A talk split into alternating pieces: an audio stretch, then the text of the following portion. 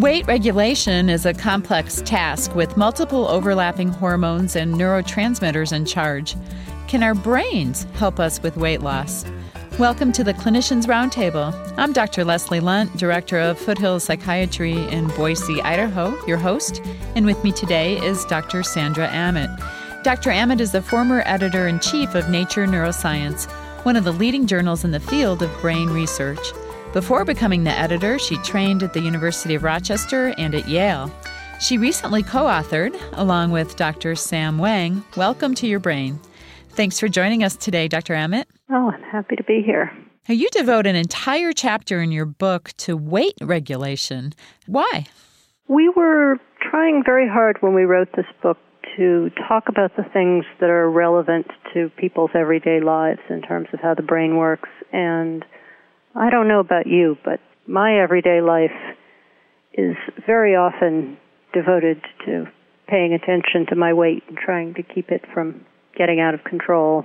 Mm-hmm, as most of our patients, for sure.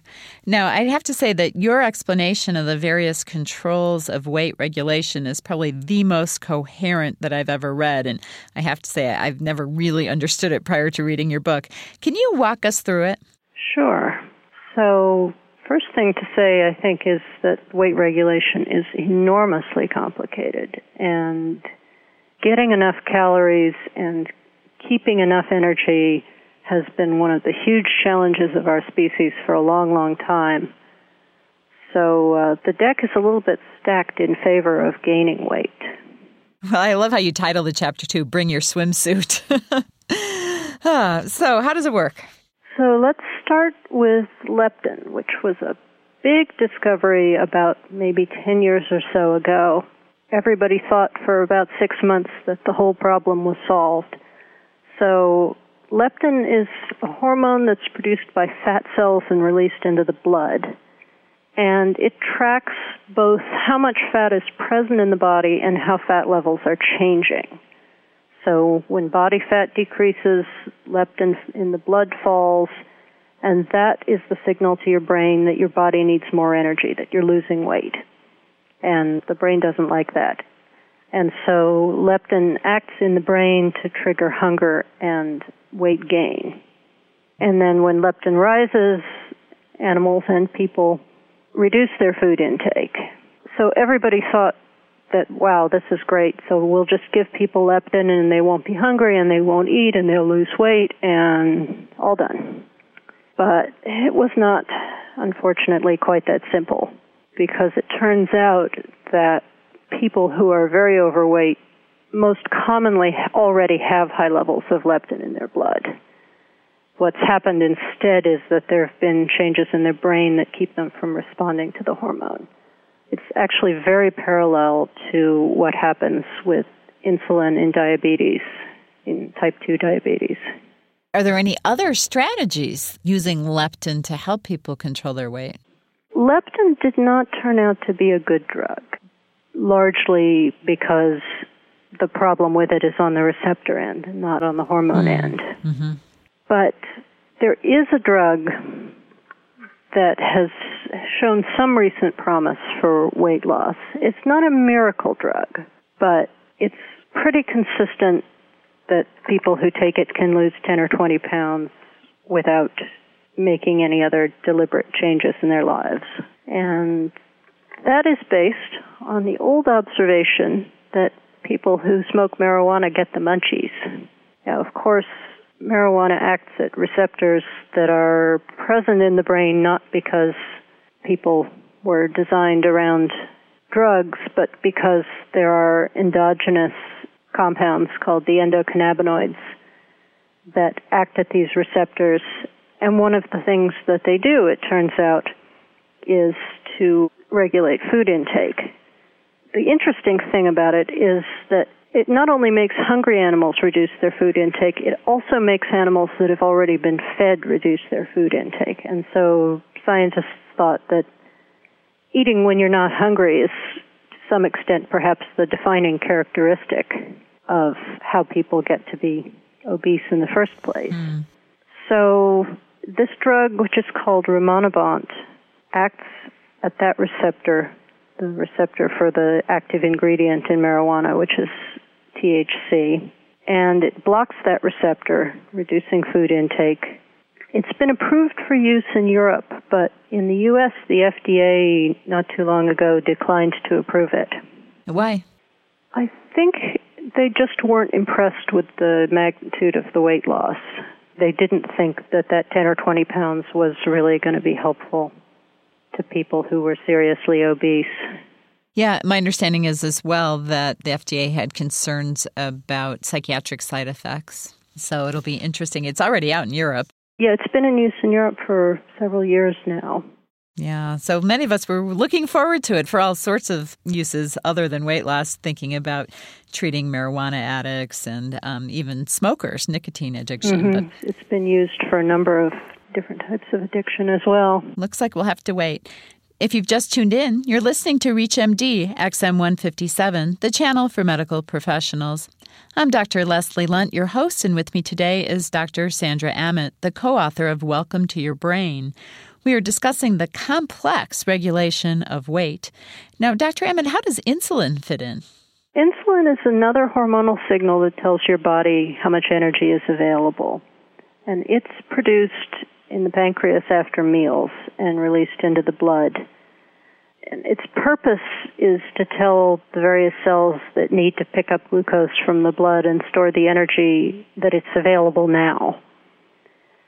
But this is another system that gets dysregulated in obesity. So thin animals have lower levels of circulating insulin than fat animals. And while leptin is a good measure of subcutaneous fat, insulin is much more strongly related to visceral fat, which, as I'm sure you know, is a significant risk factor for diabetes, hypertension, cardiovascular disease, and several cancers insulin may actually be more directly related to the types of diseases of obesity that people get. I love your analogy about using retirement money to pay for gas. Explain that for us. Yeah, so the brain is resistant to the idea of dieting in part because it doesn't like to take fat out of storage to meet your everyday energy needs. It wants that fat for emergencies.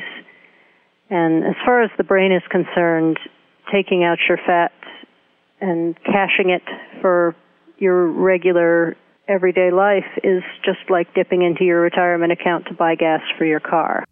Now, there are two other important players, melanocortin and neuropeptide Y. What do they do? So these are the receptor location for insulin and leptin and these other hormones that are released. And in a part of the hypothalamus called the arcuate nucleus, there are these two sets of neurons that use two different neurotransmitters, melanocortin and neuropeptide Y, and act in opposition to each other in terms of regulating food intake and energy expenditure. So the melanocortin neurons decrease available energy. So they're reduce food intake and increase energy expenditure, while the neuropeptide Y neurons increase available energy by promoting food intake and reducing energy expenditure. Huh. These are the two main control systems for weight. And leptin activates melanocortin neurons and inhibits neuropeptide Y neurons. The problem is that the neuropeptide Y, which I'll remind you are the pro-feeding neurons, also strongly inhibit the melanocortin or anti-feeding neurons. The reverse, on the other hand, is not true. So this is one of the key physiological reasons that this brain circuit is biased toward promoting weight gain because the weight gain neurons can inhibit the weight loss neurons, but not vice versa. Uh, uh. Now, can we use all this science to trick our brains into helping us lose weight? You certainly have to take your brain into account when you're thinking about how to lose weight and keep it off. And the most important thing, sorry to say, that you have to take into account is that your brain is always going to be working toward keeping your weight at a certain set point that it thinks is the right idea. So you can't really diet and expect that to have long term effects. You really have to make a lifestyle change that you can stick to forever. For most of us, that means including some reasonable amount of exercise along with sensible eating. Exercise is the one I struggle with the most. The thing that exercise helps with is that it will keep your metabolic rate up even as you're eating a little bit less than your body wants. And there have been studies that show that people can burn incredibly low amounts of energy when they're in a starvation mode. And these aren't studies of dieters, but studies of people in developing countries who actually are starving. Your brain can do that too. Right. Now, you also mentioned in the book just the timing of meals might have an impact. Yeah, this is some of the good news that in controlled studies where they brought people into the lab and actually gave them the food, so I'm sure you know that one of the big problems with studies of how diet affects weight is that people don't know how much they eat or don't report it accurately. But this study showed that if you eat more in the morning, your metabolism stays up more during the day. And so eating breakfast turned out to be good for about another two or three hundred calories a day, even with the same amount of exercise and the other meals remaining the same. So you can basically get breakfast for free, which I like. There, there are so few free lunches in this business. That's right. And uh, breakfast happens to be my favorite meal, so uh, I'm all over that. And and so many people, obviously, that are trying to lose weight skip breakfast, and in this, yeah, you know, that's clearly wrong. Misinformed attempt to limit calories. We should all be skipping dinner, but good luck selling that one. that's right. Well, thank you so much for being on our show today. Well, I've enjoyed it. We've been talking with Dr. Sandra Aamodt the co author of Welcome to Your Brain Why You Lose Your Car Keys But Never Forget How to Drive, and Other Puzzles of Everyday Life. Today we've been discussing the neurobiology of weight regulation. I'm your host, Dr. Leslie Lundt, and you've been listening to the Clinicians Roundtable on ReachMD XM 157, the channel for medical professionals. We welcome your questions and your comments, so come visit us at ReachMD.com. We have podcast and on demand features that allow you to access our entire program library straight from your computer. Thank you for listening. This ReachMD program is featured on Sermo, a free online community exclusively for physicians. To discuss this program with your colleagues, visit www.sermo.com. That's S E R M O.com. When you join, enter ReachMD in the promotion box to receive a $15 Amazon gift card.